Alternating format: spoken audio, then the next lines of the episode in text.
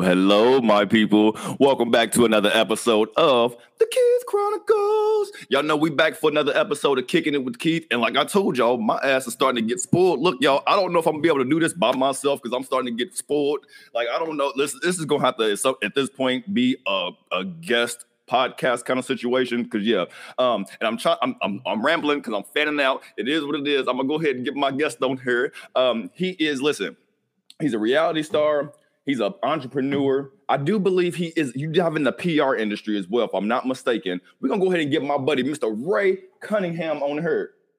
Hello. what's up? What's up? What's up? What's no, up? okay. I, ha- I have to say this before we start. Okay, let me ask you one question first before we start anything. Uh-huh. Before I even let you intro yourself, what year did College Hill air your your season? My season aired in 2006. Oh my God! It's so like listen. 15 years ago. Well, I can tell you one thing. The reason why you got me acting so crazy over here is because I've been following you since. since- I have no listen. College Hill was my shit. I thought it was the most amazing thing to me. I'm trying to remember what social media was out then. I think it was MySpace. No, no, no. So not so not not following like per se like oh I'm following in your followers, but like I've just been familiar with you since oh. then. Oh. And to be completely to be honest with you, I haven't come across other people from the franchise, so it was just it was very refreshing to see you kind of come back out and no, I'm, no for real. Like 2006, I was. I was about 15. I've been look about 15. Damn, I'm, okay, whatever. My friends still say that's what I am, and I be getting mad every time, but I feel like that's like twink shaming, so I shouldn't do that. Okay. Uh, all right, so but yeah, okay, so I done took I done took over your damn intro. Why don't you go ahead and introduce yourself, tell the people where you are, I mean who you are, what you where you're from, what you do. Okay. Well, for those who do not know who I am, which is totally fine, my name is Ray Cunningham. Um, over the years, my social media name, Mr. Ray, has became has become my stage name, so I go by Mr. Ray. Um, I use it with two S's, Mr. with two S's. People always say, How do you people was pronouncing my name, Miss Terry and all this? It's Mr. with two S's. Mr. with two S's. So I didn't I don't like introducing myself as like, hi, I'm Ray and I'm gay. I think that's so cliche. And I was Yeah. like, you know, with me being a PR major and a PR expert, if you want to say, like, how can I introduce myself and put everything in one name? And I was like, well, I'm gay. Mr. Miss Mr. is authoritative. And I was like, hmm. I said, Mr. with two S's. The two S's can symbolize gay. And I was like, okay, Miss. Mm. Mi- I don't want to be Miss Ray because they ain't going to have no, no stranger walking up on me in front of my nephews calling me Miss Ray and confusing them. You'd be like, she me him, she me him. Right. No, no, no. You don't know me like that. They call me Miss Nothing. So I was like, you know what? Mr. Ray. Mr. Ray. So I am Mr. Ray. Um, some of you may know me from College Hill on BET. Then there's, of course, there's Love and Hip Hop on VH1. I worked with We TV for about five years doing all their digital work for them. Um, you might know me through Twitter or Instagram, or I have a book out. Um, I'm just, you know, I'm a I'm a cultural reference because I Ye- am the yes. first black Yes. gay to be on reality TV. Well, I'm one of the first, but I'm the first black gay on BET for us, by us. So yeah, You the only one that we remember. I'm gonna say that because let me tell you something. if anybody, if anybody's on here watching me, if anybody I grew up with, and look, they all we all was on college, like College Hill was that thing back in the day. So yeah. I don't know, like you know, and I don't mean to jump straight into it, but I'm just gonna say you are so reserved in the way I just I applaud you for how you have handled yourself in a lot of those situations on, on Child, shows. lots of liquor, lots of liquor, and a I- and a I couple mean- good checks. And if I'm not if I'm not mistaken, if I'm thinking back correctly, and I could be completely wrong, but I feel like on College Hill, you flipped the fuck out on everybody in the house over a bottle of liquor. Well, the girls have upgraded. We don't drink Henny anymore. We know we do Juice and Moet now, but I was stressed. You gotta remember that was senior year. We were filming the show. Yeah. There was it was a lot of things, a lot of interesting things were going on while we were filming College Hill. Specifically, they wanted me to come out on television. And I honestly did not have that conversation. Though it aired on the first mm-hmm. episode, that yeah. conversation and that dialogue didn't start happening till towards the end of filming when we had been filming for about a month straight, literally every single day. We didn't have any off days. They literally filmed us Monday through Friday before class, during class, and after class, and whatever we did off campus. And I was just like, fuck it.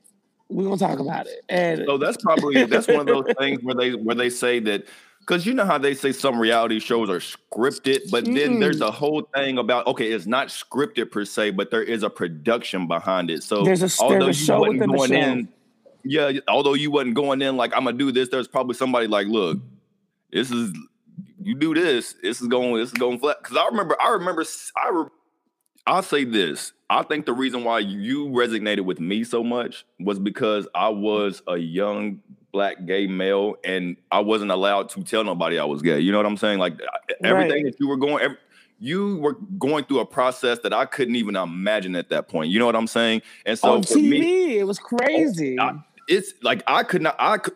I I came out on a smaller scale. Like my granny was like, "Okay, well, we got to tell your granddad," and I was like, "We want more, more people. We want more people to know."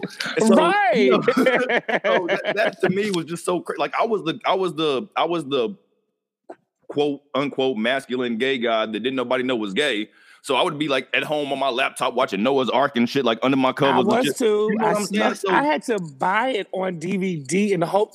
I didn't even know what the packaging was going to look like. I ordered it online because remember, logo was new back then, and you had to pay for that channel. So I'm like, how am I going to get logo? I'm in college. When I go home, how am I going to get Logo? So I saw it somewhere. I don't remember exactly where I saw. Oh, a friend of mine, Jermaine, had logo. He was gay. He had a house, and we were watching in his house, and I was just so I remember he ended up becoming my mentor, but Rodney Chester's character Alex was me. And I was like, oh my God, this is on TV. Like I was nervous to watch it. Like it was a thing back then, like to watch a gay show, a black yeah. gay show. It was like I loved it, but I was scared to watch it. Yep. And then I said, I'm gonna watch it. I'm gonna order it on DVD and watch it on my DVD player. And then I was freaking out because I'm like, oh my God, what packaging is it going to come in? Do they know what logo is? Is, is it, going to show up with a dildo? yeah, it's going to show up with a man on the front hugging each other. Like, I just did not know what the packaging looked like. And it actually came to my grandma's. I sent it to my grandma's house because she don't go through my mail. But I just remember Lucky. being gay, black and being gay was such a it was such an untalked about thing. Yeah. It was nothing you did in public. I mean, even going to the gay club, like I went to my first gay club. I mean, by then college it was airing, it was yeah. on. I was getting booked at gay clubs, and I had never been to a gay club before. Like I drove past them, I had seen it, and I'm like, yeah. oh, look at them outside in line. They were, they're intimidating before you go in the first time. They're super intimidating. You you almost don't want to get like categorized. Yeah. Like the whole like, oh, they ain't about to see me up in there. Shit. Mm, right. Or you didn't want to be in line. I just remember always driving by this one spot in Virginia. It was Richmond called Colors. Um, and the line used to be around the block. So you literally could drive from the main street down the side street and you could see everyone that was in line. I was like, ooh, Thank God social media wasn't the thing back then. They snap, snap, snap. Look, no, for real. Now I remember yeah. I remember being super, super terrified of the gay club, terrified of anybody who even yes. looked like they was gay coming around me I didn't want it to like rub off on me. And then like once I went to the gay club, you couldn't keep me out that motherfucker. Couldn't keep me out of it. I swear I learned I learned everything about Mr. Ray at a gay club in that year that I I mean, I literally came out on TV. My friends knew I yeah. was gay, but I tell people it's different from you knowing you're gay and accepting you're gay, and then saying to your saying out loud to other people yes. that you're gay. But being gay on TV is two different things, and it was that period. Because you got to remember when College Hill aired, um, BET uh, had a special that came on called. Uh, it was about down low men, and this is around the time that Terry McMillan's husband had came out gay, and it was it was just a stigma yeah. about being black, being gay on the down low. It was a thing, and so here, my little gay ass, I'm, on, I'm on TV, and I became the face of a community that I was not even familiar with. Right. I knew nothing about it. I, di- I didn't know. I, did, I didn't even know how to fleet. I didn't know what that was. Then. Like I didn't know. I didn't. I still know don't know how to fleet. Oh, you need to get that. That I don't be getting fucked, so I don't know. I don't Oh, know. so you know, I'm about to say you must not be a bottle. So, but I just didn't know anything, and I became this poster boy for this entire community that I was not familiar with. But I was so blessed that when College Hill came out and we started traveling and promoting, Noah's Arc was on, and I was able to travel with the guy from Noah's Arc, and we had a lot of promotional appearances together. So Rodney and Darryl and Doug those guys and Christian, they all became like my uncles. And like Yeah. we were in Sizzle, we were in DC Pride, we were in Baltimore, we were in New York, we were in Philly. Of course, I lived in by then. You know, I graduated, I moved to LA, so I was with them in all the LA bars, and just they really took me in, and I really gravitated the most to Rodney, and he ended up becoming my agent, and he signed me to Trio Agency, and he repped me for like five years um, until I just decided I don't think I want to be an actor. I didn't even want to be an actor. He just wanted to groom me, Yeah. give me the media, media training, that I needed. Yep. hmm Which, which they don't do no more. They don't They do don't that do no it. more. Rodney Please. Chester, Rodney Chester took me in and did that for me. We're still friends to this day. We checked in all during COVID, and he was telling me I knew about Chron- the Noah's Arc Rona Chronicles before it, you know, was Mhm. announced and everything. And um, because the conversation, I'm giving you some tea. The conversation was with me, him, and Patrick at the time was well, with he and I specifically. Um, was I was going to come on as Rodney's gay nephew. But they end up using Titus for a different character, though. But all of us, me, Titus, it's so many of us that came up just idolizing Rodney Chester and that character of Alex because so many of us was Alex and we didn't have a place and we didn't know where we fit in. And Alex, Rodney Chester made that character and that type of friend cool. So I love him for that. I remember watching him do that. Uh, I remember watching him do that. Uh, that drag episode, and that drag episode, all it was powerful. I'm not It gonna lie. Like me, me back in the day, I was probably like, "What the fuck is he doing?" But like now, as an adult, and then looking back at something like that, just imagining how powerful that moment is, and then seeing how powerful it is for your man to love you and accept you in all of that. You know what I'm saying? Like I ain't gonna lie. Like when I was, I used to think I was Wade all day. Like I was like, oh, I ain't got cheekbones. His skin's he's a little cuter than I am, but I'm Wade. I'm like daddy. You know what I'm saying? oh my God. Jensen is such a it's, sweetheart. It's crazy.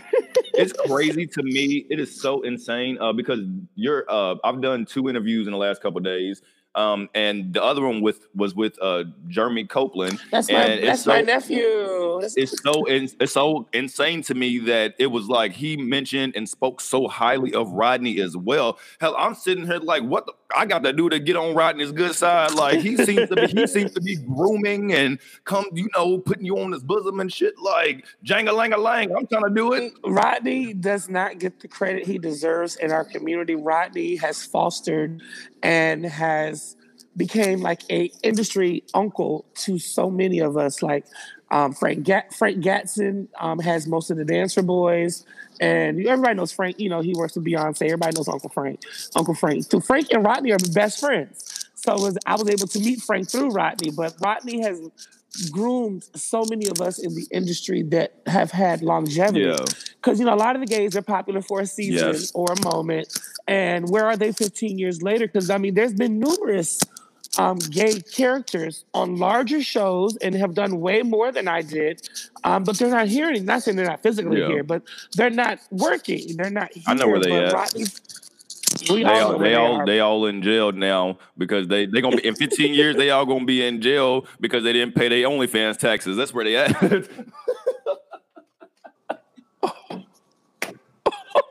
That's where the gays Well, I'm gonna not- be. I'm just Well, I'm not on the platform, but um, those that are, I wish them well.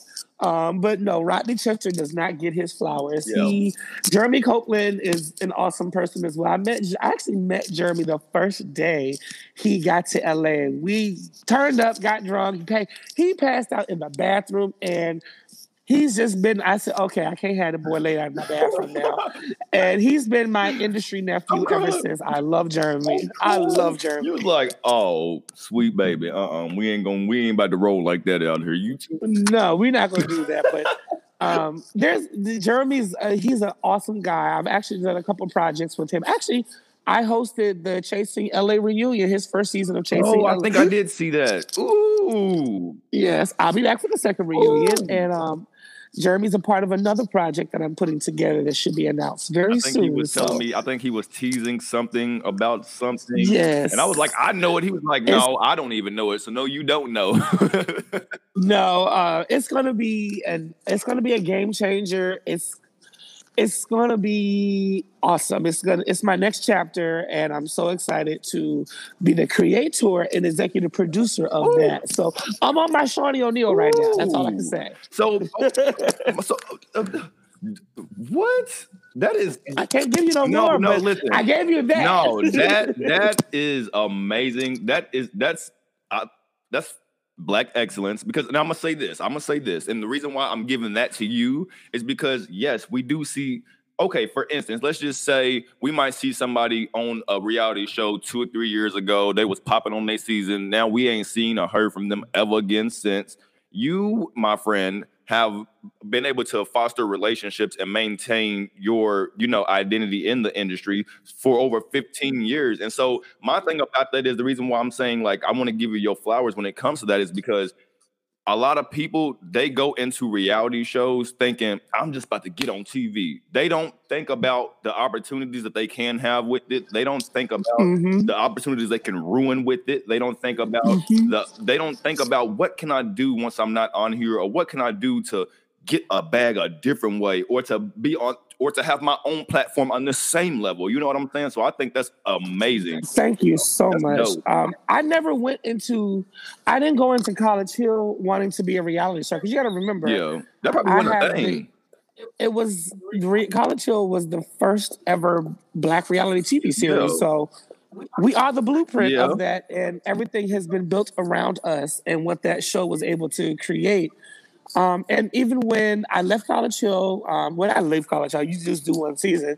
I went and worked at BET, and I've, I've worked on camera, I've worked off camera uh, with production, and I've worked in the office. Um, so I have a unique experience of working all three angles of this in, in this industry. Um, but I never wanted to be a reality star. Even when I went on Love and Hip Hop, I was like, when I got the phone call, I was like, okay, I'm meeting the next generation of people. That's how I looked at it. I'm getting reintroduced. And that's how I went into it. And I didn't honestly expect anything from Love and Hip Hop. I did not, I didn't know what it was going to be because I knew that reality TV was way different now than what it was when I started. And we saw what I mean, my first season was pretty explosive. I mean, I was in I mean, I was in 80% of the trailer, though I was not, I was a guest. People don't even know that. I was only supposed to be in one scene of one episode Wow. and I ended They up staying the whole season, and then I've been there with three, four seasons. So, um, and that was a fun chapter. I mean, it was interesting. I got to meet a whole slew of new, new online support. Um, met some people, most of the people on Good Love and Hip Hop, which is why it was easy for me to do the show outside the drama that came with it. I knew all of them prior to going on the show because I worked in I worked in the industry. I worked doing PR. Like if you look at my old Facebook, I got pictures with all with all of my cast. You know, like I knew Moniece when before Moniece had her kid. Damn. And that was before season one. Yeah, that was before before. season one. I've known. I knew I've known Teairra. I mean, I met Brooke Valentine and I came out at the same time. Brooke released Girl Fight when we were doing our College Hill promo. So I did a ton of promo events back in 06 with Brooke when Brooke was first starting. I knew Marcus when he used to date one of my homegirls. I'm not saying her name because she's happy. They're both happily married now, but I've known Marcus forever. Um, Teairra. Um, the only person I really didn't know was Nikki. I mean, like, even down to Masika, like Hazel E was my publicist when I was doing College Hill. Wow. So Hazel's been so okay. So actually, with that being said, Jason should have probably put some respect on Hazel's name when they had their little thing because it seemed like she's been in the industry for See, and even that argument didn't make sense to me because I Jason Lee was honestly the first friend that I had in LA. I met Jason Lee literally the first week I moved to LA. I met him at an SWV show. We sat together because Jason used to be a talent manager and he was managing someone that was on College Hill season two. So I've known I've known these people forever. So that's why I was like, you come for you come for me, bitch. I got dirt on you from 10 years ago. So let's it made it made sense for you to get onto that platform Yeah. then you know what i'm saying so uh, so okay can i ask you can i So are you still a part of it? I am or? still contracted and a part of the. Love and Hip Hop franchise. I am not contracted, and I will, and I am not a part of the Love and Hip Hop Family Reunion series. That's a whole Got different you. series. Got you. Okay. Okay. Yeah, that's a whole so, contract, and I'm not signing nothing extra. Do you do you uh because I do remember when you came into uh love and hip hop, I do feel like and you know, also I'm not trying to give away no secrets or nothing like that, but I just study stuff, so it is what it is. Um, I know sometimes they'll they'll fake foster relationships to bring a character onto the show or something like that. You know, they'll be like, "Oh, well, you know, I'm friends with so and so, and yeah, we about to hang out or whatever," and then there'll be a there'll be an actual character on the show. So, as far as like, I know you came in, you were the husband or the gay husband of Moniece and Masika and Nia. See, they they took Nia, Nia. They were phasing. Unfortunately, they were phasing Nia out season four, but Nia okay. Nia is the person who recommended me for this show and got my interview for me. She called. She called me and was like, "Hey, they're casting. Uh, we just wrapped season three. They're ca- I moved to LA in May, uh, J- June, July, the summer of 2016. I left DC to come back to LA because I'm tired of my corporate. I had a corporate PR job in DC working through Amtrak, and I just was like, I'm ready to go back to LA. My mom wasn't. Her health wasn't the best at that time. And I was just like, I think I just need to be, I want to go back to LA. I want to give it a second run. I think I want to go back. And as soon as I moved to LA, I was back. Like it was like I never left. I was at the parties. I was at the. I was everywhere. And so my girlfriend Nia Riley called and was like, "Hey, we're casting. I gave them your name, so you should be getting a phone call." And literally the next day, I got a phone call. Um, by so I'm. You know, she's my cousin. Oh really? No, we just got the same last name. I just really, I just like to feel important sometimes. Oh my god. So I literally was in LA for a month, and I was casted and contracted for Love and Hip Hop. Literally. So do, do you are you are you glad that you did that or do you ever okay no I'm gonna say this because I feel like I don't ever want nobody to go into a situation and regret anything that they did but if I'm if if I can be completely like you know transparent the shit that you had to endure on that show I ah, do not think that I don't personally personally you know how so, I'm gonna say this. You know, there are some people who I feel like they wish that they could be more confrontational, right? Some people wish they could, you know, be like more. Com- some people like myself who are too confrontational wish that they could not be like that and not aggress situations. You know what I'm saying? And I've seen you in so many situations handle hold your comp. I mean, obviously, until somebody Nah, I threw drinks on this show. Now I've thrown drinks and I've, but, I've did but, my fair share. But but who started that though? Um, most of those most of those arguments. But not who started it. We ain't calling no names. No, but I'm more so saying it's not even. It's not even. But the way it looked on, there was way more that went on that was actually aired. Uh, Lord. It was way more. I mean, they could have made a whole season of just the shit I filmed.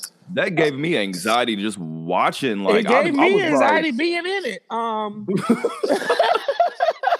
um, I'll say this much: looking back today, looking back, and who I where I am now mentally and spiritually, and just where I am professionally.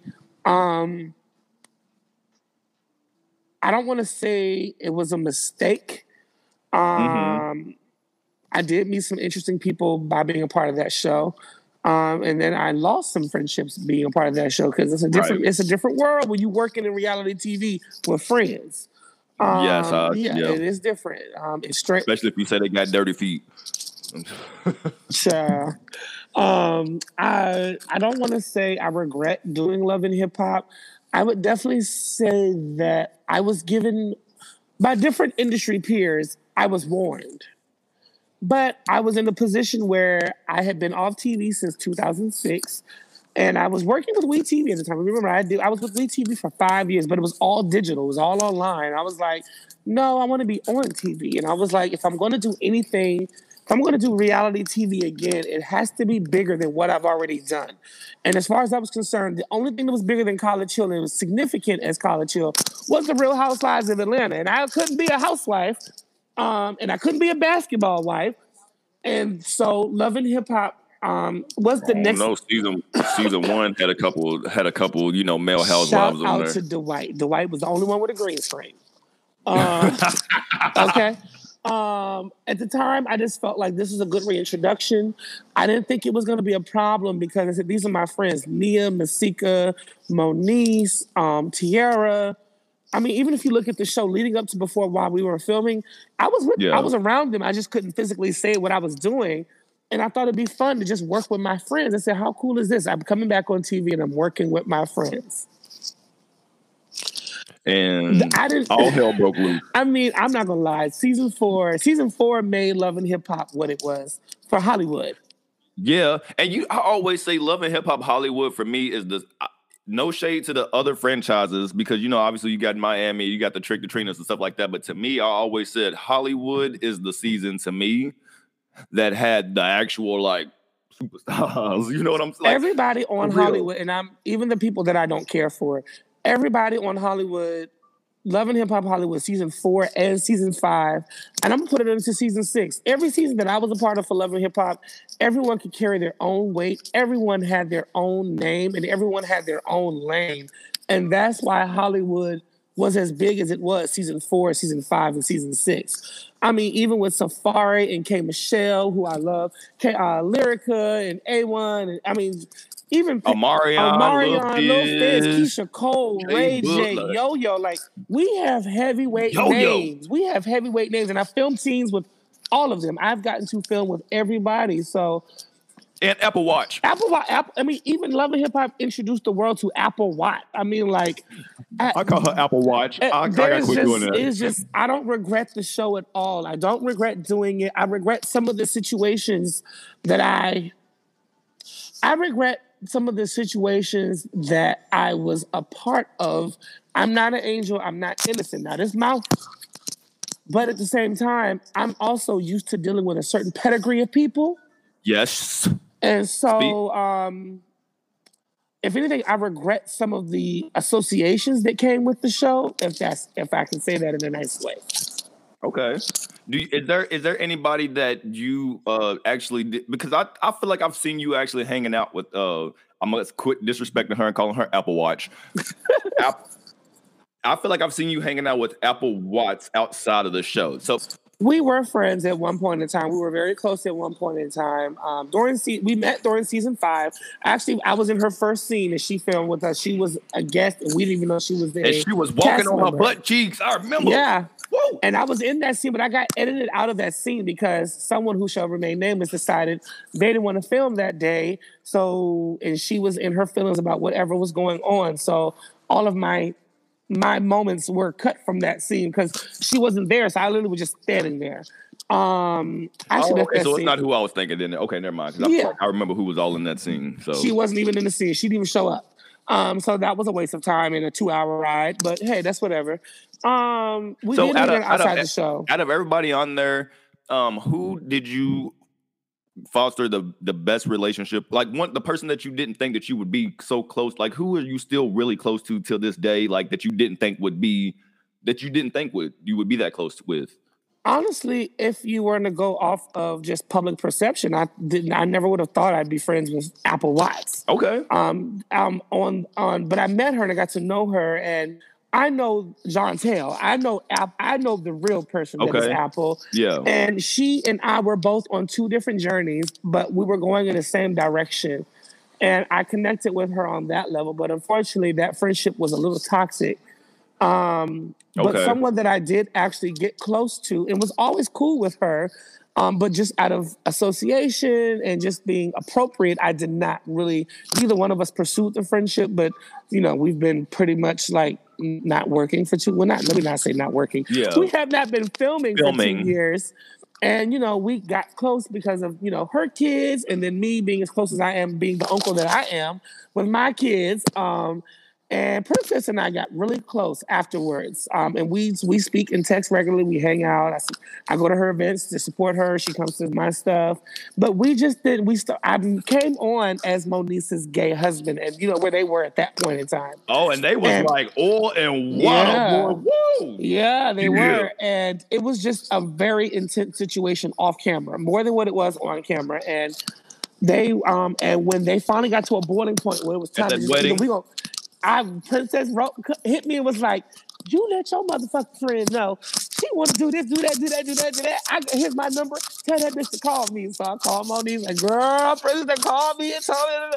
So they have squashed that and they made amends with that season five at the reunion. And of Was course, you at that wedding? Um, no, I- Lyric, Lyric was I wedding was- when she started throwing those there. rocks and I- shit. I was there. I got wet. I got shit thrown at me. I was, I was right there, there. like Princess was mad, boy. Me and me and I was standing on the side of the table where Princess was. A1 and I were standing beside each other. oh my Um, god. it was so that scene So was gorgeous. so so crazy. gorgeous. oh my god! But um, and she and Moniece, um, well, I learned my lesson through the situation with Masika and Hazel and Alexis. I actually introduced. I mean, let me just go backwards right quick and this will explain this. I met Masika in Atlanta through my girlfriend Drea, who used to be on Basketball Wives. They were friends. Well, they are friends. Okay. And Drea introduced me to Masika because I left LA briefly to go to. I moved to Atlanta for a year, and I met him. I met Masika while she was in Atlanta. As I was moving to, so when I finally moved to Atlanta, Masika was moving to LA, and she was like, "Who are some people I need to know and meet in LA? I want to get into TV. I want to do stuff while I'm in LA." And I said, "Oh, my publicist hit up he hit up Hazel." So that's how Masika and Hazel were friends. Season one, they met through Oh, me. okay. Yeah, I was about to say season one. Yes. oh, so I learned my lesson through that situation because the re- season four, if you notice, remember me and Hazel had scenes together, and we never had an issue. It was Alexis that had an issue with Masika, Yeah. and so by me being the dedicated friend, and with you, yeah, because I spoke about her, but I was speaking she on said her. she was gonna slap you. I wanted her to. It's- I feel you. No, I feel you. Don't you hate that shit when girls just be kind of like, Yeah. never mind. That's another. And that's I still the same way I felt about her then. I still feel that way to this day. That's why the bitch got her wig snatched off at the at the club from Akbar. But anyway, um, I don't oh, I don't like her. Yeah, I don't like her. Monique snatched her wig too. I remember. No, I remember Monique snatching her. I didn't know Akbar got her I hands just on seen her. on the shade room the other day that Akbar had a whole wig in her hand. They said it was Alexis's, so she hasn't learned anything. But um, that's that. That's whatever. Um, I feel like I want to give her my first child, but like I don't know if she's smart enough to like deal with it. Um, other than and you gotta understand too. I met Alexis when she was 20. She came on our show. She was the youngest cast member. Like she had her 21st birthday on the show when we were when the show premiered. And I was like, I was like, damn, she's about as old as my niece is. I don't know, but anyway, I don't talk about her. Give her no energy. yeah, you're right. This is Uh, about you, not her. Yeah. Um, but through that whole situation of season four, I was like, I'm not getting in no more bitch shit. I'm not getting no bitch shit. So when Masika, uh, so I never took a side with like even if you remember when Princess was pregnant and Moniece was trying to throw that chair at her, I was holding Moniece's back to keep her from throwing the chair at Princess. Lord Jesus. Um, it was I was involved in all kind of crazy shit. that shit was hectic though. I could actually kind of see that that probably did get crazier off camera. They watered that scene down. They watered that scene down because when I tell you that was the most explosive scene, like outside of what I was involved in with season four, that scene, I'm getting anxiety thinking about it because it was so much that went on. And then that part of her running out the door, me chasing behind her, that di- child. You know what's crazy? One thing I want to say about pregnant girls that I've learned uh, when it comes to pregnant women, and I know this because you know sisters, cousins, all that stuff. And for some reason, it seems like when girls get pregnant, a lot of other girls want to start like messing with them or some other oh, baby no, mamas no, or something. no, pop no, no, no, no. Now I love my princess, and I, you know, I respect Moniece, but Well, no, princess well, is no, running well- her mouth. Well, no. No, she was. No, she was. But I'm more so saying, like, I know it's, it's a thing where, like, a girl when she's pregnant and she ha- and she wants to fight somebody, it almost always happens when she drops that baby. It's almost like, bitch, I got you when I And that's exactly. What almost Princess said on stage. She's Yeah. and see, this is the other thing Yeah. I don't understand. Season five, She was like, bitch, it's gonna happen. season five, when we filmed that, when love it. Princess was on stage, Paris was in that scene. Now y'all don't understand, y'all mm. don't know the backstory with me and Paris. I knew Paris season four when she wasn't on the show. When Zell and I were having our issues, she was always it was Yeah. a lot of off camera stuff that went on. Me and her had already gotten into it, and then me and her had filmed a scene previous to that that didn't even air, where we got into a fight at the studio with K Michelle. Me and Paris got into a physical altercation at the studio in front of K Michelle. It was so when that scene popped up when Shut Princess walked in, up. when Princess walked in and went on stage and Paris was with her, I was like, oh, it's about to be Paris and Princess versus Ray and Moniece. Let's let's let's motherfucking go. Because I was like, I don't like this big bitch already. Um, because I like, we didn't already got into it. And she didn't like me based off of him getting fired. Mm. So it was a no. Season five was crazy. Based on who got, getting fired, Zell. Zell had gotten fired because he four. slapped you at that reunion. Yes, well, he tried to slap you. I don't know if it happened because that he did not physically touch my face. My yeah. hands, I had was covering my face, and the whatever he was wearing scratched up my hands. That's where the blood came from. My hands and my wrists were scratched up because I was sitting like this, crouching down, and he was windmilling my my head, the top of my head. No shade to you, but Zell made the biggest impact on that season. And the only reason I'm gonna say this is because I feel like anybody who watched this said I would never work with that motherfucker. I'm sorry. What? Everybody I'm said sorry. that. I'm sorry. Like he to me is the one that stood out the most because I just remember thinking he, he, is a wild motherfucking banshee. I seen him like you know how uh what's his name uh what's that dude in X Men uh uh Sabretooth, how he be running like that across the tables and shit. I was sitting here like, what the fuck is going on for real? And and that was I would that, that was definitely no shade to you. I was just trying to be funny. I'm no, you know. it's like it's no, it's I don't even know. We we are cordial. Yeah. Um, we are in a cordial space. I don't see him like that. He don't see me like that. Yeah. We're not in the same conversation. That has to be um, TV. I don't imagine somebody really being like that in a everyday. No, we did not like life. each other in real life. We did not like each him. other. Oh, that I don't, imagine somebody being able to handle business, get clientele, or do anything like that. I don't know what he does. Um, we're in a cordial space. I always joke now and say that we're like Kim. We're the Kim and Nene of yeah. love and hip hop yeah, in terms of that. that. Yeah, we're, we're we you know, but at any given time, you know, it could go backwards or it can go forwards. Hopefully, it only goes forwards. But I mean, we are in two different conversations. Yes. And I did see there was a conversation online the other week where Milan had made comments about the gentleman and different platforms that they utilize to make money. And again, I just don't get in those conversations because that's not what I do. And that's I'm not on those platforms, so I can't speak on it. But how you get your money is how you get your yeah, money, and that's I just deleted my that. OnlyFans, but I was on there for good maybe five. I watch OnlyFans. I look, I seen your videos. Look, I look, I was on there. Look, you got to get it how you live. But you know, I seen you on there. I know. I'm. I'm actually. You know what's crazy? I'm really embarrassed about. Well, I'm not embarrassed, but like when people. Why? Your dick is pretty. Why? It is. Thank you. But I'm more like I, I'm bashful when it comes to stuff like that. Look, anytime you would ever see me post stuff like that, I would be cringing while posting it. Like I like for real. Like, really? I'm, I'm super like even listen, I've been with my boyfriend for three years, and when he said when he says sexual stuff to me, I'd be like, "Who are you?" Like I'm still.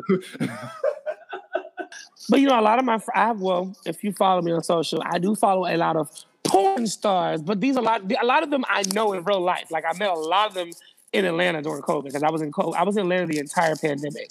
Well, the whole 2020, I was in Atlanta. There wasn't no pandemic. Um, Hell, I, y'all was still at the club we were still going out and partying, but these guys are real people. Yeah. I mean, outside of the fantasy, yeah. they a lot of them were bashful. A lot of them were yeah. actually really intelligent and very articulate and super nice and had regular jobs and had dogs and siblings and nieces and nephews. Like they were no different from me. You just got to see what they do at home.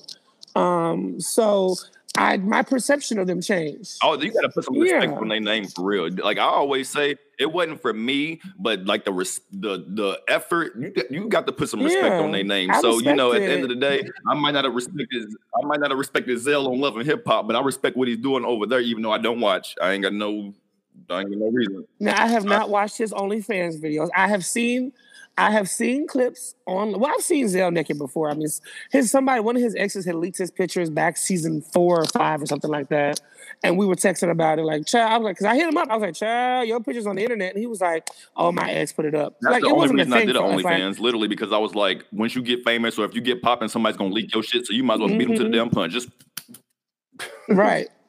But I will tell you this much. Um, he did apologize to me off camera, Good. and it was it was because we kept bumping into each other right after the season air. I mean, literally everywhere I would go, he was there. But my friends was ready to go. My friends was like, "Oh, this nigga think he gonna walk over here."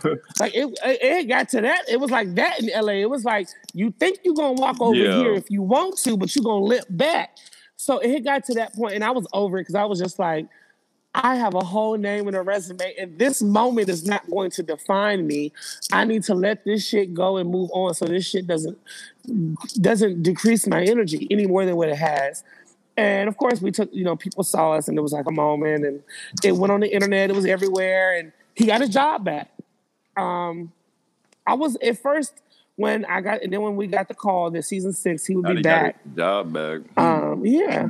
Um, mm I, what happens when you're nice and apologize and hold yourself accountable. yeah, I mean, and it just we weren't. I wasn't trying to be buddy buddy. Um, it's weird. Like I can't describe it. Like even though that moment happened and no one will ever forget it, though VH1 legally le- VH1 legally cannot play that scene or that anymore, which is why you will never see me and Zell on the top moments of love and hip hop. Though right. we were one of the top moments. Uh, legally, they can't. Did you do? Did you do that? That moment changed the show. No, I didn't do it. The the legal Viacom legal changed Woo! the Viacom legal changed the format of the reunion of the show after Zell and I. Okay, and then also I've seen as, as well as uh, when it comes to the Black Lives Matter, I feel like after that happened, they started blacking out a lot of those scenes. Like if you watch some of those, like the compilation videos of the best moments, and it comes like when yeah. they actually make contact, it gets blacked out and I'll be yeah. mad than a motherfucker. Cause you know I'm still, I'm still pissed off. I need a reunion for Atlanta because I need to see what happened between light skinned Keisha and goddamn Akbar. Ed Akbar. Oh my god, in Tokyo, yeah. that would have been explosive. Man, Ooh. that would have been a good reunion. That would have been a good one. They was outside bopping Tokyo, I don't know if the car was already in motion, but she hit a Toyota Highlander and that motherfucker and it, and it, shifted. I remember. I said, now, what also what I will also tell you, I would I thought season ten of New York was going to be an awesome season and a reunion, but the pandemic shut them down. That's when they brought Chrissy and Jim back, Kimbella and Juelz. Yandy, Yandy got off free. Yeah, she did. Yandy got off yeah. because they was gonna get her yeah. ass. And now she over in, in Atlanta. She was like, "Here, I got to go before they before they hold me." They was gonna get Yandy in, no, in New York. What's gonna happen is they gonna still have that New York reunion, and they're gonna bring Yandy's ass via contract. No, you got to come back from Atlanta to come do this. I honestly don't believe that there's any more reunions for Love and Hip Hop. Unfortunately, wow. Okay. Um, the show, um, from what I, information I do have and what I do know, the show is taking a different direction, as you all have seen on Atlanta and Miami. Okay. And um, the family the family reunion takes the place of the reunion. Gotcha. And so, with that being said, by you not being mm-hmm. contracted into that, you didn't get invited. I don't want to do it. I got an invite. I was actually oh. invited to this to the reunion. The, the, reunion that is airing now. Okay. I was in. I was. I did have a. I'm. I'm just gonna tell the team. Whatever. I don't know. You um, need to be um, careful for, for they try to flag our asses. No, I'll say it. I'll say it tastefully. Um, I was approached by Steve, um, Uncle Stevie. Stevie J hit me Woo! and asked me that I want to come on the reunion, and he wanted to. He wanted to facilitate the conversation between Zell and I. And I told him that I did not want to have that conversation again because we had it already and it, I didn't feel like that conversation needs to be had again. I didn't want to bring up new. I didn't want to old. I didn't want old feelings to take over and it go somewhere else. Pick me. Pick um, me. Pick, please, please pick me. Please pick me. I'm I'm doing so much more, and I'm involved in so much now. And, and and I just didn't want that conversation to become. I didn't want that conversation to become a topic again.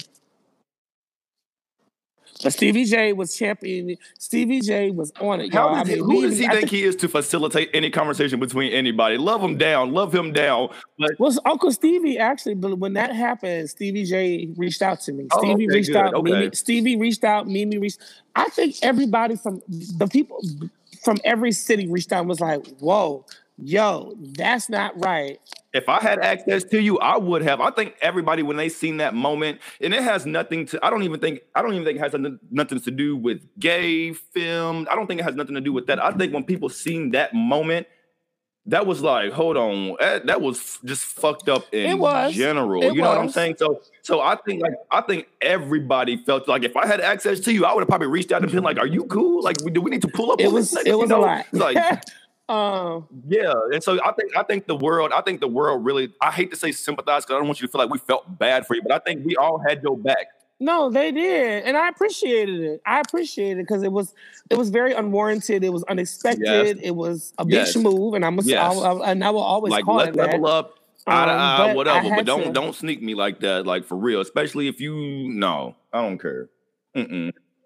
Oh, can I ask you a question it's, exclusive? Yeah, so, and, don't, um, and don't hate me for this, but I got yeah. to know. Listen, what? At the last reunion, you mm-hmm. and Mickey were sitting right next to each other. We sure was. And it looked to me as if you had on the blazer to his pants. Crazy thing is, so I wear sequins, sequin. if I was made, so my first reunion, I wear sequins. Mm-hmm. My sec, the second reunion, the second season five, I didn't go to the reunion because the day that they filmed that, my grandmother was having her mastectomy in LA and for her breast cancer. So I wasn't going nowhere until I made sure me Ollie Ruth Carr was right. Oh, understood. Um, so Real. I missed that. Re- I missed that reunion, which was cool because outside of the little Jay Will stuff I had going on, there wasn't really anything else for me to talk about. Yeah. Um. Third reunion, so I was like, okay, so was, I can't remember the designer's name, and that was actually a jumpsuit. I was like, I'm not wearing a jumpsuit because I'm fat and bloated and bald. My hair was, I had no hair at the time. My alopecia was crazy, I was like, I want pants. I want I want those pants. Yeah. And he gave me the pants. So when Mickey walked out with that red blazer, I was like, Did you watch what I wore? I said, I wore this jacket to my first reunion. I was like, I wasn't I just was not expecting Mickey to have a sequence. I'm like, I'm the only gay, I'm one of two gay guys here. Three gay guys. Actually. Did anybody else bring that up or ask you about that? No, we joked about it backstage because I was like, I was looking at it. I was like, I said, did they swap? I was like, did they swap backstage or something? I was like, he must. I was oh, so okay. pissed. I was like, I'm the only one that's supposed to have a sequence today. And here come this nigga with this long hair.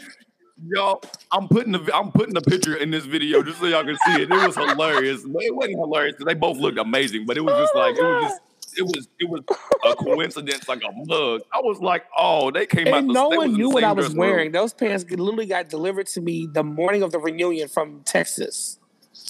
I had to go to I had to go to Hartsfield Atlanta Airport and pick these pants up from. They landed at ten o'clock, oh. and the reunion started filming at one. Imagine going out of your state, going everywhere else just to feel like you can get something that ain't nobody else gonna have. And then when you get to that oh, I just bumped into him not too long ago. He's still doing good. Yeah. Really? I really, I really liked him. Uh, aside from him being gorgeous, um, he he's he had a he seemed to be one of those really good vibey people. Like I feel he's like super vibey. He, he's super like cool. Avocado toast and shit at those restaurants. Like he like and he like him a black chick. Like, yeah, we know we know what's going on. Mickey and I got cool through Moniece. Um, off camera, we would always um off camera, the little crew that would always be at Moniece's house was myself, Mo, um, Booby, and Mickey and Brittany B. And we would and um and Jay Will. And well, excuse me, that was season excuse me, that was season five when Jay Will would come around. But Bridget Kelly was even with us season five, but season six. Jay Will. Where where am I? I, I don't know. Where, no, I'm saying no. I'm saying where. Why can I not put a face with his name? Jay Will. What did he? What did he have any other conflict in, in the show or anything? Jay Will. I, I can't remember. Everybody. I don't know him. I don't know. You it's don't like okay. him. You don't like him. I can tell. I didn't say that. Yo, hold him in. I'm, I'm, I'm gonna take this out. I'm gonna take that out. I know you're fine. I didn't say anything. Um, I just I don't know anything about him anymore. I don't I don't I don't I haven't talked to him in two years, so I don't three years actually. So I don't I don't know nothing about him. Um, but uh Mickey was cool. We got to hang out at Moniece's house. Booby was super cool. Booby is super cool. Like I don't I know why it. he's he's he's really cool and he country. him and Mickey. He country. He's he's nice. He's fun. I met his new girlfriend. She's amazing. Booby's cool. I like Booby's. I mean, I said Booby. Mickey's cool. I like Mickey's girlfriend Natalie. Like everybody is cool off camera. Just that when we go to work, we gotta work. So it'd be that thing. Do you ever go when you ever when you when you would go into scenes? Would you ever have like anxiety about like what the fuck is about to happen today? Like who's about to try to come for me? Like what? No. Like what?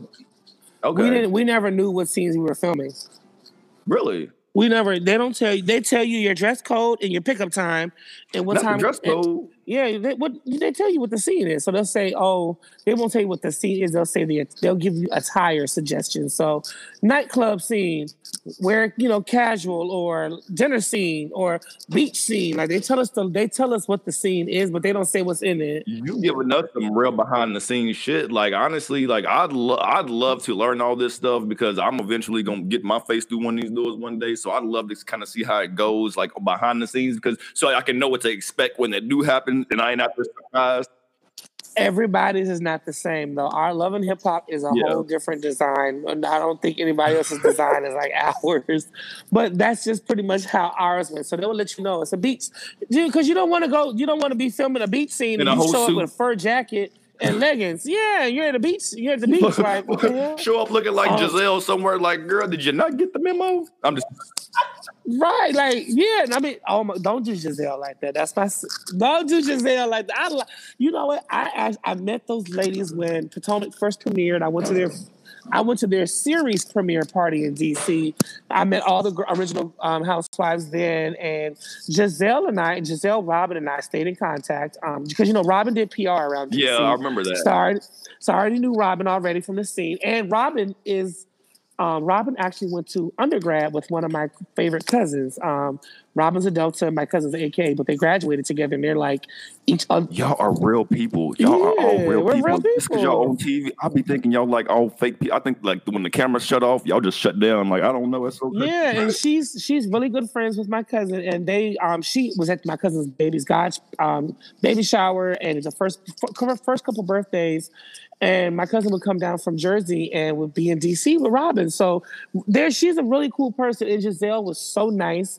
Um, we had that whole little HBCU background in. Yeah. She went to Hampton, and I went to Virginia State, and we did a couple of gigs together with Roland Martin doing commentary and a couple things, and Robyn came to my birthday, put my going away party. Um, with John Wall came. Like I was the shit in DC. Like it was cool. Um, I love those ladies, and I'm so glad that show is getting Oh my the props that they're getting. Like they've been Yes. delivering since the first season. They are, and especially now with everything that's going on and the you know the different type of uh, you know rat tat tat tat tat. You you know like there's a lot going on, and I trust me. I I'll be love Monique. glued. I love Monique. Monique is Oh. awesome. Monique's Monique's how I met Monique. I her. Her sister, she was auditioning for the show, and her sister is my neighbor in LA. Her sister. Okay. And we we go to the bar to get my like drinking buddy. And she was like, My sister's auditioning to be she's like, she's about to be the next Potomac housewife. And I was like, Oh shit, I know those ladies. So when she got casted for it, I had already met Monique and talked to her on the phone and whatnot. And she had been out to LA.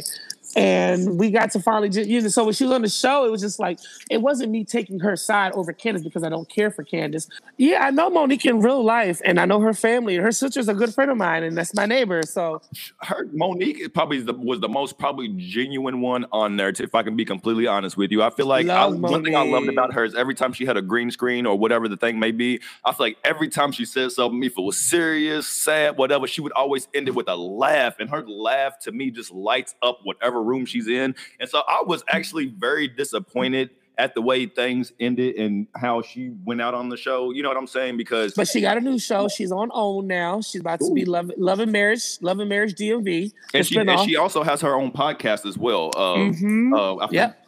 uh, not for lazy moms, if I'm not mistaken. Not for lazy moms. Yeah, Yes. but like, okay, so I'm gonna say this. I think out of that that franchise, my favorite might have been like, hold on, Katie. That girl, it was hilarious. Katie's Katie- I, I like all the housewives that have been on Potomac minus Candace.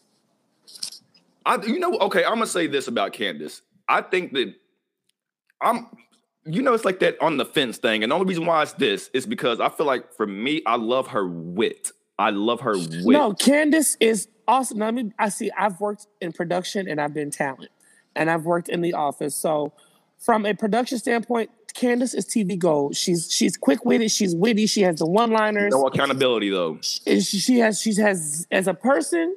I hate her. I hate that she does not take Accountability. accountability for anything. Yeah. Like the difference in because people were saying online, how can you support Monique in the situation, the altercation that happened with her and Candace when the same thing happened to you? And so I had to let them know, and I'm going to say it here. Let's say it. The difference between Candace and Monique's situation and mine and Zell's situation, I was told I was being forced to accept an apology that I did not want.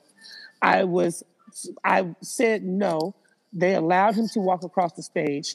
There was no bantering. There was no conversation back and forth of True. drag me, Monique, drag me, Zell, drag Yeah. me, hit me, Zell, do what you want to do to me, Zell. It was no conversation. And when he, I responded the way I wanted, which was the face I made, saying, "No, I don't want to shake his hand." He reacted. It was unwarranted and it was unexpected. Monique, I said, Monique, Lord, she must be talking. Monique. Monique, was taunted by Candace. Candace asked to be dragged. She asked to be assaulted, not Yes. thinking she would be, and she got her ass. She actually asked Monique to drag her of season previously. Yes, she did. I thought I felt like she was begging for. it. I thought it was like, hey, can you please drag me? Like, will you drag me? Asked for it for two seasons, and me? Monique gave it to her. I do. So I no, I don't think that we are the our situations are not the same. Yes, now Monique's hair was all over. I mean, Candace's hair was all over the place. You know, my hair was still in place though, but I had blood on my hands. But Monique, it's just that you can't compare those two situations because one was unwarranted Yeah. and one was one was provoked. Can I also say my little thing on that too? Is the reason why you can't compare those situations is because I feel like this. I feel like, and I, I'm probably wrong, and this is probably a behavior or something that probably needs to be unlearned by a lot of us in the black community. But I'm a big fan of don't write a check that your ass can't cash. And I feel like you, I'm gonna just say this: you on level ground whatever, had you started popping off at Zell, had you started saying whatever, I felt like that would not have been a situation where had y'all gotten a fight and you got your ass whipped, you'd been like, well, he attacked me because you would have probably known, like, I don't know. I just feel like she, if you can't fight, shut the fuck up, bitch. Like you, you, you make too much noise. You make way too much noise to not think that people in our community is gonna pop your ass. I mean, that's crazy to me. Like people don't handle conflict the same. Like you can't just be like, blah, blah, blah, blah, blah, blah, No. and then get like, and then be just distraught when somebody rock your goddamn wig off your head. Thank God for whatever packed it on her with. And see, you have to understand, and you have to understand too, with Love and Hip Hop, um, that show changed the reality TV in general. But with Love and Hip Hop, everyone knows that we have security. So people always online, you know, everybody's a TV producer on, Yes, on they the are. internet. Yes, we Oh, are. He only said that. He only yes, y'all are. he only said that because security is over there, like how I'm talking to you right here. Security is probably back there where that tree is. There's a 10 second window. A lot can happen in 10 seconds. And you have to remember, security is not necessarily there for us. The security is there in place so that you don't knock over these multi-thousand dollar Camera. cameras Yeah. because we Yeah. have at least there's at least four cameras. There's at least four cameras in place. They don't give a fuck. So they're they're there as well to protect the cameramen while they're catching the action as well. You know what? I saw my first example of seeing what you're talking about. Season one, Mhm. Moniece and Lil Fi- uh, Fizz's girlfriend Amanda, while they were sitting at that table, I saw, I literally saw Moniece. She was just sitting there. She was cool, calm, and collected. She was collected. and I looking around at the cameraman like, so I don't because we her- have to pay for she was looking that. For security. I seen her when I seen her cut her eyes. I was like, I thought she was saying, "How quick can I get this girl before security get over here?" And I seen her cut her eyes like, hmm yank. And I was like, oh, that's my type of bitch. She wasn't talking shit because security was there. She was trying to see what she could do before security got there. So you have to remember, and then see our security guards. We have the same security guards every scene all season. Most of our security guards are there with us. Like my one of my favorites, he's been there with us for the last three seasons. But they know our personalities and they know certain facial expressions we make, and they listen for certain hot words. Uh huh. So when they hear me, so like when I would argue, I'm doing it You now. got me fucked up. Uh oh, he's I'm about to doing go. it now. So when I'm talking and I'm doing this, they know, oh, Ray's getting frustrated. Like the conversation's going left because I'm tapping my finger. I'm tapping. So they know that that tap means Ray's about to either throw something, he's going to get up, or this conversation is about to get about to escalate. And see, no one ever knows how it goes going to go with me because I've never fully let loose on Yeah. camera, but there have been Congrats. Thank you. But there has been situations off camera where they've had to restrain me. And I just was like, y'all not gonna get me here again. It's not gonna happen again. Like they they referenced it because that scene where I was arguing with him at the Masika event and they zoomed me down them steps. There's a whole five minutes they cut out because I tore that place up. I was grabbing everything because I was like, I ripped the sleeve off my jacket. Somebody got hurt that day, if I'm not mistaken, when he fell on top of one of those girls, and I thought that that was so, so, She did. so. she did get hurt. She wrote I me on Twitter that- about it. I would have. I looked at him and was like, "You are out." Now I think he fell on one of the girls they was with, either Masika or something. He fell on top of somebody Mhm. or some Nia. I think I was just like, "What? What type of man is willing to put women in danger?" Nigga, when he to- leaped across the, I will never forget when we was in that scene when we followed. It was after months and months and months of trying to get Masika and Alexis in the same scene. They tricked when Zell leaped across that Alexis table. walked across the street. She was like, "Oh, so she don't want to talk to me." We was like, "Bitch, what the fuck was you here for the whole time?" All you said was, "Oh, I'm gonna just let her go because she don't want to talk." Really? And he leaped across that table. He leaped on Moniece tried to get out the way, and he ended up leaping over into Moniece. And the security guard fell on her. He, ta- the security guard jumped in front of me. Another security guard tackled him from the side, knocked Moniece and a cameraman over. Moniece's leg was bruised for like three months. Moniece was bruised. As a man, as a man, once you see a, I'm sorry, like I get, I get your rage, I get having blind rage, and I get like feeling like you got to just get some shit. That scene wasn't even supposed to be about this. When I tell you that was such a Yeah. big deal, that scene because Moniece, they have been trying to get. I, I can't even stress to you all. They if, if for we filmed for nine months. For five months straight, they have been trying to get Masika and Alexis in a scene together, and it, fin- they finally got And. Masika said, "I'm done And making for- bitches superstars," and walked the fuck out. And when he so when he leaped across and did all that extra shit, it took the attention off of. It allowed then Masika to escape and go out the scene. It it he that that moment that it became about us again, but it sabotaged what was supposed to happen. Uh, so my thing is, I don't feel like that. Listen, the way that I seen okay, yeah, because I felt like y'all was trying to, y'all was trying to trap her, wasn't y'all? I forgot. Oh no, but they Yep. didn't. But they didn't show it. They didn't show it correctly. When we were sitting down talking, they told me, "Oh, I can't. Oh, I can't talk about that." Okay. When she when when they remember now. up, Y'all brought y'all brought their y'all brought her there so they could talk because y'all was tired of that shit. I remember. okay, she was yeah. walking up. I was facing her. Masika's back. I was talking to see. That's how real friends talk. I was talking with my eyes in the scene. I'm like, because I could, because I literally, literally, I was told one second before she walked in. It was like, she's about to come in, Mr. Ray. You need to tell Masika now. And I'm like, oh shit. I'm like, I gotta do it. Moniece can't. And Moniece was like, I'm not in it. So I'm just like, girl, we had a conversation and they they did not air it in its entirety. But Masika t- stood up, walked, extended. Oh, because you know she's tall. She extended over that couch and yanked Alexis. She yanked her. It didn't even. There wasn't even a conversation. She yanked her, uh, pulled her towards that sofa, and security had to push her back.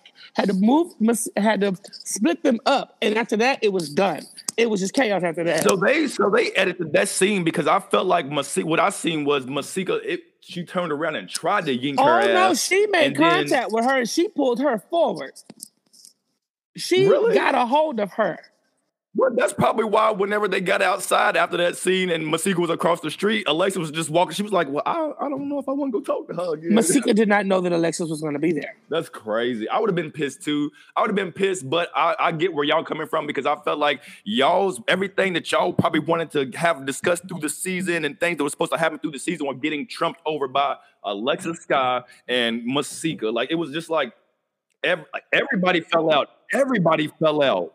Everybody was beefing season four. and They were no friends on season four. Yeah, like everybody ended up falling out over those two girls. And I was like, Yeah. damn, Alexis touchdown and Cole's hell. I mean, it was already hell because you got to remember Hollywood was the big show. I mean, you had a Masika, you had Moniece, you had Nikki, you had Teairra, you had Hayes. I mean, you had girls with big personalities. Like it was, it was big. And then that stuff with you know with Masika having the baby, and then coming back on the show, and she came. I mean, Masika was the queen bee. Her and Moniece were the queen, and, and Hazel and Teairra, they were the queen bees. I mean, because if honestly, Brooke Valentine, every scene I'm telling you about, Brooke was there. She just was over on the side, and like she got overshadowed by all the commotion that was going on. Is that probably why she came in all messy and shit in that last season with her gorgeous I mean, you, but you see, she had this. I mean, Brooke is, and I like Brooke in real life. I do like Brooke. I feel like I would. Um, she understands the assignment. and her edges is always laid. Laid. That's the, her. She's gorgeous. Her daughter is gorgeous. Oh my gosh, she's such a. Brooke They're, is they're a really beautiful cool. family. They're a beautiful family. We can we all hung right before season four aired. I love my cast that we came on with. Season four, me, Bridget Kelly, Brooke, Keyshia Cole, Booby. Um, we were. I think season four was a dope addition. I think Am we I were really dope. sitting here talking to you right now? Hold on, I'm just like, am I? Is this? Am I really? This is real. I'm re- I don't think this is registered to me just yet. Like I'm really sitting on here talking to to Mr. Ray right now, Mr. Ray Cunningham. I don't think, do y'all know that? I don't. I don't even have no audience. I'm looking around trying to hope somebody's gonna be just pinch me. just pinch no, me. I just it's it's it's crazy. It's, um, and I have stories for days. I believe but it. This it was it's, it was a moment in time. It was a chapter. Um, I'm ready for that chapter to kind of conclude. Um, okay. But I, I I owe it to myself and I owe it to the people that support me, and then to see where I am now. Like I lost the weight, grew my hair back. I'm a, I'm in a whole different place. And the last reference anybody saw of me was when I was, you know, my alopecia. I had no eyebrows, I had no beard, I was bald. The steroid I was taking had bloated me, so I looked like a hard boiled egg and I got slapped by A1 over oh something that we discussed off camera. But I also um, love that you got his ass back. I'm so glad that you got his ass back because I felt like no, because no, I'm gonna keep it real because I'm not gonna call you the underdog. I'm definitely not gonna call you the underdog. But one thing on Love and Hip Hop, they that's how they wanted me. That's on Love and Hip Hop, the powers that be want that no, fuck that. I'm so glad me. when I started when I start to see more than one person kind of come at the same person on a physical level, then that kind of just I feel like no, fuck that. Like y'all ain't about to be out here bullying me. So when you got it, didn't you throw a drink in his face? Orange juice. And I was mad about throwing that orange juice because I needed that orange juice because my sugar was low. I was like, I need my because I have hypoglycemia, so my sugar gets low and occasionally at different times. Okay. And that was the juice that I was supposed to drink in the scene because I told them I said, "Hey, man, I feel a little lightheaded." I said, "But I'm good." I, I said, "I had I got a little." They gave me a snack to eat real quick, and I said, "Oh, can you guys give me some orange juice?" I said, "I'm gonna need the orange juice so I can drink that." And I said, "That'll level my that'll level me out, and I'll be good for the conversation we're gonna have." Because I already knew the conversation was like we had that was an impromptu scene. It had to happen because do you think someone did that happen because your sugar scene. was low. Do you think that? Ha- do you think like? Do you think you just flipped out because your sugar like you had an imbalance or something like that? And you was like, "Fuck it, I like whatever." Like, no, I don't waste orange juice in those moments. That's a life or death thing. but once I threw it, I was like, that's when when I threw it, you saw my face go shit because I was like, oh my god, I need that. I love that I'm getting all this. I feel like this is definitely. I feel like all this shit is stuff that nobody else is saying or hearing nowhere else. And I, I haven't talked about some, it. You giving me some exclusive shit, like even yeah, even just things about the casting or just whatever in general. I don't really hear that many people when I do watch them do interviews and stuff like that even go into in depth as you. So I think that's so lit. That well, because their talent. I actually have, the, like I said, I have the. Ooh, i worked in the office. Ooh. I've worked. I've worked in production in the office and as talent, but they they are just talent. So would you would you ever um you know given past circumstances or whatever the case may be would you ever do you think let me ask you this first off. Are you single? No one has there's there's no ring on this hand. I'm not sitting. I am talking to someone for hours and hours and hours on the phone. Um, only, okay. and that's only because I'm home visiting for the holiday. But he does live in Los Angeles. Um, okay, we're not dating. I'm not dating anyone. You slide in my. Listen, catch me while I care. That's the only thing I can say. I'm a whole Aries. I'm, when's your birthday? April 15th. March 25th. I feel you. So when I'm in the mood, I'm in the mood. And when I'm not, I'm not. And that's just where I'm at with that. I'm not pressed to be married. I'm not pressed to look. I'm not pressed to have an Instagram relationship so y'all can be like black couple goals when y'all all fucking each other. So no. If you were to ever get into another serious relationship or, or you know, a, a situation, are you comfortable putting it out no. there? Because like I've been with my man for three years and hardly anybody know what his ass looked like. Um, I've learned my lesson with dating in the industry. I've learned lessons yeah. about dating in the industry, um, dating outside the industry. Dating in the industry is difficult because we all have this private sector of our life that we all keep private to ourselves, whether we post it or not. But dating outside of the industry, it's like you have to constantly stroke their ego to make them feel because they they doubt themselves. Why yeah. are you talking to me? I ain't in the industry. Why you want to be with me? Ooh. Oh, you must be mm. talking to this person too because I know I can't do nothing for you like that. Or like I know who you are. I know what you do. Wow. That's what's talking to you. Like you, you, you, what you, your job and your living situation, your your career. I know all that. Yeah. But they feel insecure about it because of what I do. So I don't mind dating outside the industry because everybody always tells the first the first thing everybody always says is I ain't trying to be in the business. And do you have to feel like you got to look out for people trying to foster certain relationships or, or things like that with you, especially given the fact that you've done PR? So, I mean, they look at you and they probably be like, shit, he's in the industry and they do PR. Like, I need to be either his man, his friend, his cousin's best friend's man, or something. Like, do you ever see? I I went through a phase of my life where I felt like I missed out on a really awesome relationship with someone because I let my insecurities of they're only talking to me because I'm associated with this person or with this situ or these platforms okay. or because I'm on these yeah. platforms. That's why you're here.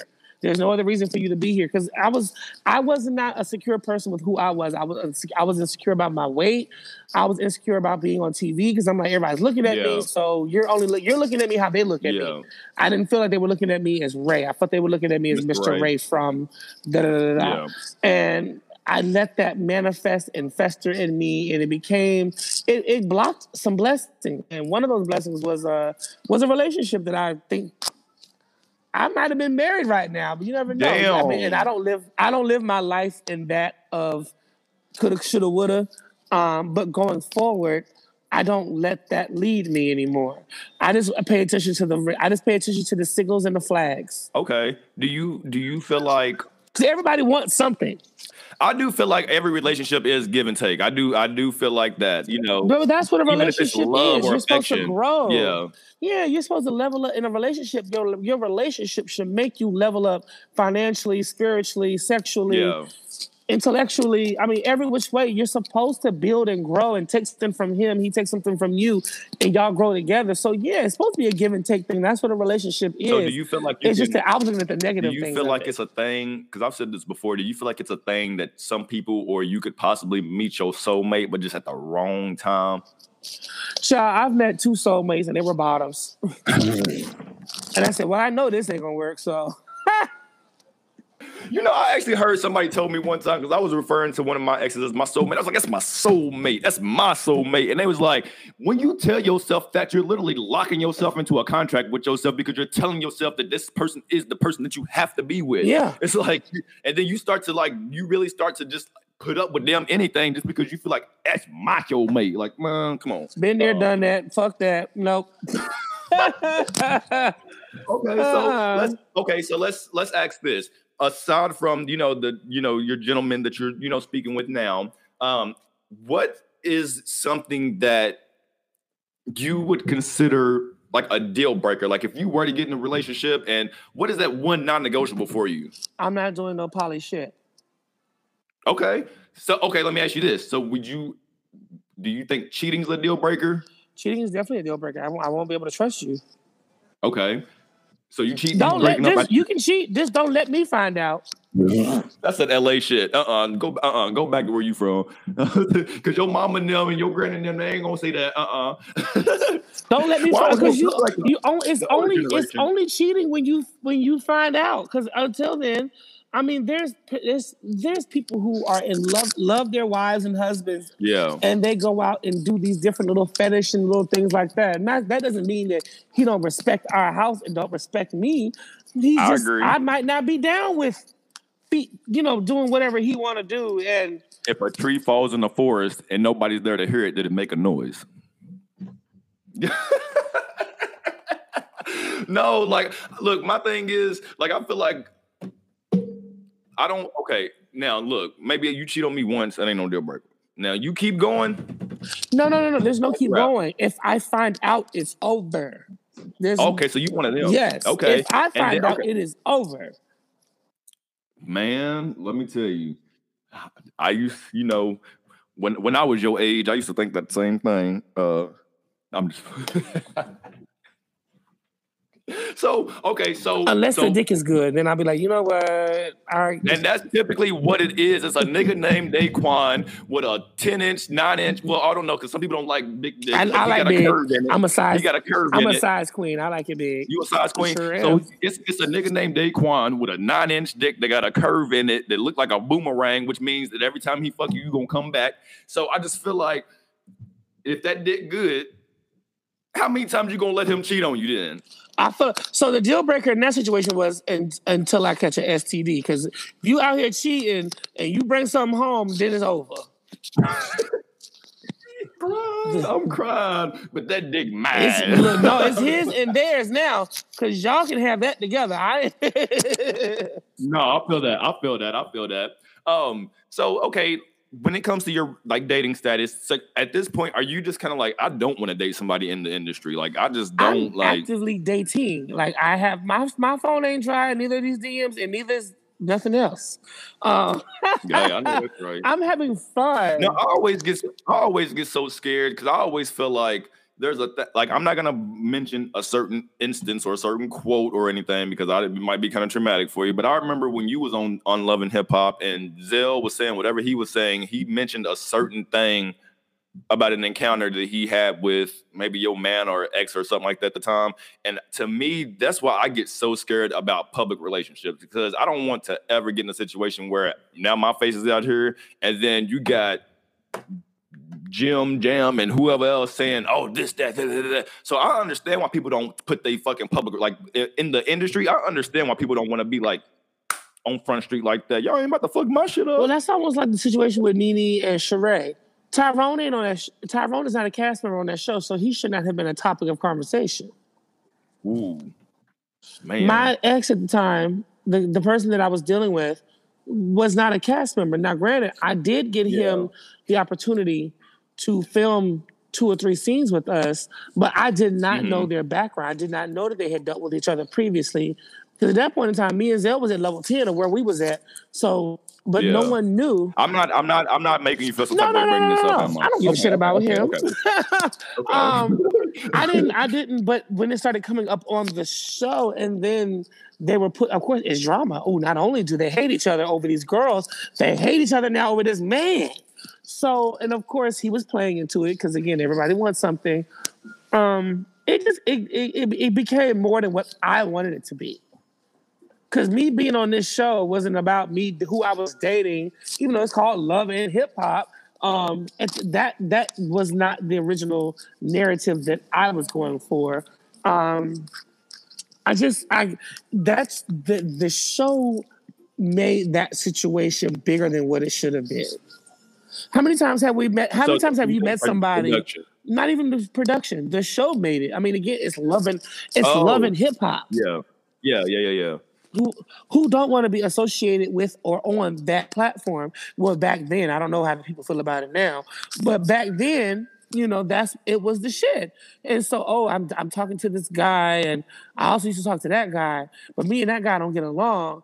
Um, so this, oh, this can work in my behalf, and that's how it was built. That's how that became what it was. Um, I'm shit. I'm trying to remember all the way back to that. Well, see, I have a, I love Ratchet TV, which is what I call it, and uh, you know, but not in a bad way. I just love like to me when I when I call it Ratchet TV, I like to watch. It's so weird to me to watch white people on TV, like like reality TV, because it's not they don't typically have the same kind of reality that I have. Like, Mhm. you know what I'm saying? Like, I can watch selling, you know, selling Sunset, and that's cute and everything, but I like selling Tampa. You know what I'm saying? I never like, saw it, but they said that they never sold a house either. But you know what? They not on there. They haven't. But like they, I think behind the scenes, I think they just getting into the like the drama part of it. For I don't But know. what's the but purpose of having an ensemble show about right. selling real estate? right. You don't sell not one house. they be showing the houses. I don't know. They like an open house, uh, third party open house carrier or something. but it's good. It's good TV. Yeah. It's good. But I'm more so just saying because like even with them being real estate agents and selling these multi-million dollar houses, they still sisters. You know what I'm saying? So they still have a certain dynamic and they have a certain way that they can relate to their audience. Like I, I ain't watch uh, whatever. I've just now started watching the one with Garcelle in it because she's in there. Oh yeah, Erica Beverly Jane. Hills is good. Erika Jayne, she's the she's about the blackest shit they done had on there before uh Garcelle. All right, everybody. So now we about to get into my new segment. Y'all know it's the second time that we done had this thing come on through, and it's called I Just Can't Help Myself. And basically, what this is, I just need for you to tell me what can't you help yourself when it comes to the music? When it comes like what can't you just uh, uh, apparently it's hours and hours, but I'm just saying like what song or what artist or what album, what is it that you just can't help yourself to keep on repeat right now? um, I would say Wale's album, Folarin 2, definitely on repeat. Um, Summer Walker, Still Over is on repeat. And for some reason, I've been playing um, throwback SWV a lot. Okay, you always on my yeah, I love SWV. I love they're sampling a lot of this girl's music now. They So I hear them in everything. You know what? They're Mhm. sampling. I don't, and uh, one thing I will say this because you know how a lot of people got on Nor uh, Nor Normanani. Norman Normani. Normani. What did you call her? Yes. Norplay? No, I- what you said. Uh, but when they she did her wild her wild side song, and a I lot of people was like it. giving her help. Well, honestly, it's crazy because I didn't like it at first, but I played it in the car a couple days ago, and like when you turn it up and put the bass in it, it's, it's actually a cute little flow. The video, Um, but the video was amazing. I just don't like the song. Yeah. And I'd say like people were giving her hell for sampling an Aaliyah song. And you know, there were so many people that was like, she don't need to be doing. Let me tell you about a Summer Walker though. Summer Walker can sample the fuck out of an Aaliyah song. Period. I don't know what that uh what is it? Throw it away. hmm Uh dun, dun, dun, that's the uh what is that uh Aaliyah song that whatever, but it's, uh, it's something Timbaland, it's something throwback, and it's something whatever. Uh, but so I think for me, y'all be surprised. Like I don't never like I told I told Jeremy I don't know none of these little Uzi Kunchi, Carisha dolls now just out nowadays. I really know just a couple of them. Um, hmm I be listening to this damn Tamar. I love Tamar. Hell, that's just I love Tamar too. She's only, like when I get on the airplane, that's the only voice I can hear to calm myself down to think I'm not about to flop. I know it's weird. It's weird. But yeah, so that's, so that's so that's my can't help myself. Y'all already know when I got on stage with her, that just solidified her, you know, role in my life. And so I'm That's always my DMV sister. I love me some Tamar. I think about two Thanksgivings ago in LA, we um, we went to her house for Thanksgiving, and she gave me chitlins on China, honey. And so man. I I love bet me you some down. And I love Tracy. Tracy's my area sister. I love me some Tracy Yes, too. love Tracy. And you know what? She actually did a uh, she actually did a song with Candace on. Believe it or not, Candace's album, amazing. Never and she heard it. actually she actually did a feature with Tracy on there. Uh, it's really it's beautiful. Never Um, heard Candace's music. Yeah, but you know No, no, no. Let me not let me not cap. Candace has a song that I like that. that is I don't know what that is either. Um I don't know what that is. I like the I like the go-go song she had. You hate her. You hate her. You hate her. He was like, ah, uh, I don't know about none of that. Uh, uh. I like the go-go song. I the Yeah, go-go I- remix I- of I See You. Yeah, because her she didn't really do a good job performing that live, but we're just gonna leave it where it is. I never Okay, saw her uh, perform it live. Well, I watched the I watched the she performed it live for her Oh, at her on the wedding. show. Yeah, yeah, Yeah, yeah. her wedding. No, no, no, no. That was the slow version. I like the go-go version. The go go. Yeah, I do. That go go beat was lit though. I do like that. I just she was actually my introduction to go go music. I didn't know it was a thing that was kind of specific to that area. She introduced you to go-go? Well, I'm not. I'm not. Uh-uh. so I'm in not. this interview. Uh-uh.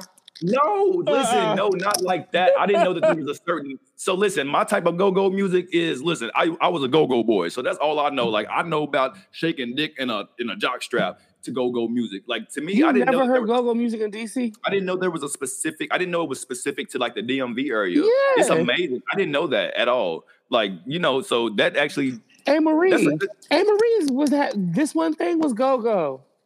What? Hold on. Is that the song where she was gobbling? Gobble gobble gobble. Whatever she was saying, yeah. That's a go-go beat. That's a go-go man. I didn't know that. I didn't. I, I wasn't familiar. But that's the that's the thing about you learn something every day. You know what I'm saying? Um, Doing the 'cause I- butt from school days, doing the butt. eh, that's go-go. I didn't know. I'm sorry. Don't friend. tell nobody I'm else that. Candace from Potomac is the reason why you found out about go-go. Don't tell nobody else that. Don't tell nobody. Should I cut this out the interview? No, keep it in the interview. Keep it in. But don't tell nobody else that, she, that she's the reason why you know what Okay. go-go is. Okay, okay, okay, okay. Alrighty. Okay, so y'all listen. We are coming to the end of the show. I want to thank Mr. Ray Cunningham for coming here and spending his nice little hour and a half of his time and not charging me because you know it. I know his nigga's high. I know that Ray's high. But I really, I'm so glad that he really took the time out for the because I really consider myself a little man sometimes. And I think that it's so, I think it speaks volumes when people of your stature or people of what that do what you do take time to give back to people just wanting to come up because you Mhm. see you you probably experienced a struggle. So yeah. I have known you for about 15 years, man, and you don't even understand. You were probably the only person that I've met that I've been able to follow on a consistent basis like that. Well, not met, but you know what I'm saying. Yeah. Virtual. It's COVID. It's COVID. Um, Right. But I'm so appreciative of you being my my sixth guest on here. Wow, Seven. cool. Seven. I think. Se- I'm getting my episodes mixed up, whatever. But I want y'all to uh, make sure that y'all go follow Mr. Ray on Instagram. Y'all see it scrolling down right here, Mr. Ray. Yeah, my other page got disabled. So if y'all see it, people think it's a fake page and it's not verified yet because I have it private. But I like the private life on IG. It's no, cute. for real. I'm about to go follow. Make sure you follow me back, friend. I'm gonna follow you on there. I, I, got and then and then uh also what's your Twitter? Uh, Mr. Ray. That's verified. Mr. Ray is verified. All right. So with that being said, y'all, I'm gonna go ahead and end this show real quick. I'll be and back so for part two. Yes, he is. Oh, he ain't got no choice. Now I'm just playing. uh, so yesterday happened the way that it did, so today could happen the way that it should. Yesterday happened the way that it did, so tomorrow could happen the way I fucked that all the way up. Yesterday happened the way that it did, so today could happen the way that it should. Today happened the way that it should, so tomorrow could happen the way that it Amen. should. Amen. Nothing that will be put in your path that a OnlyFans bag can't fix, and everybody's mamas is hoes. Uh, there was one at one point, whatever. and I want to thank all of y'all for tuning back in to another episode of the Kids Chronicles. Thank you for having me. Oh, I'm so happy.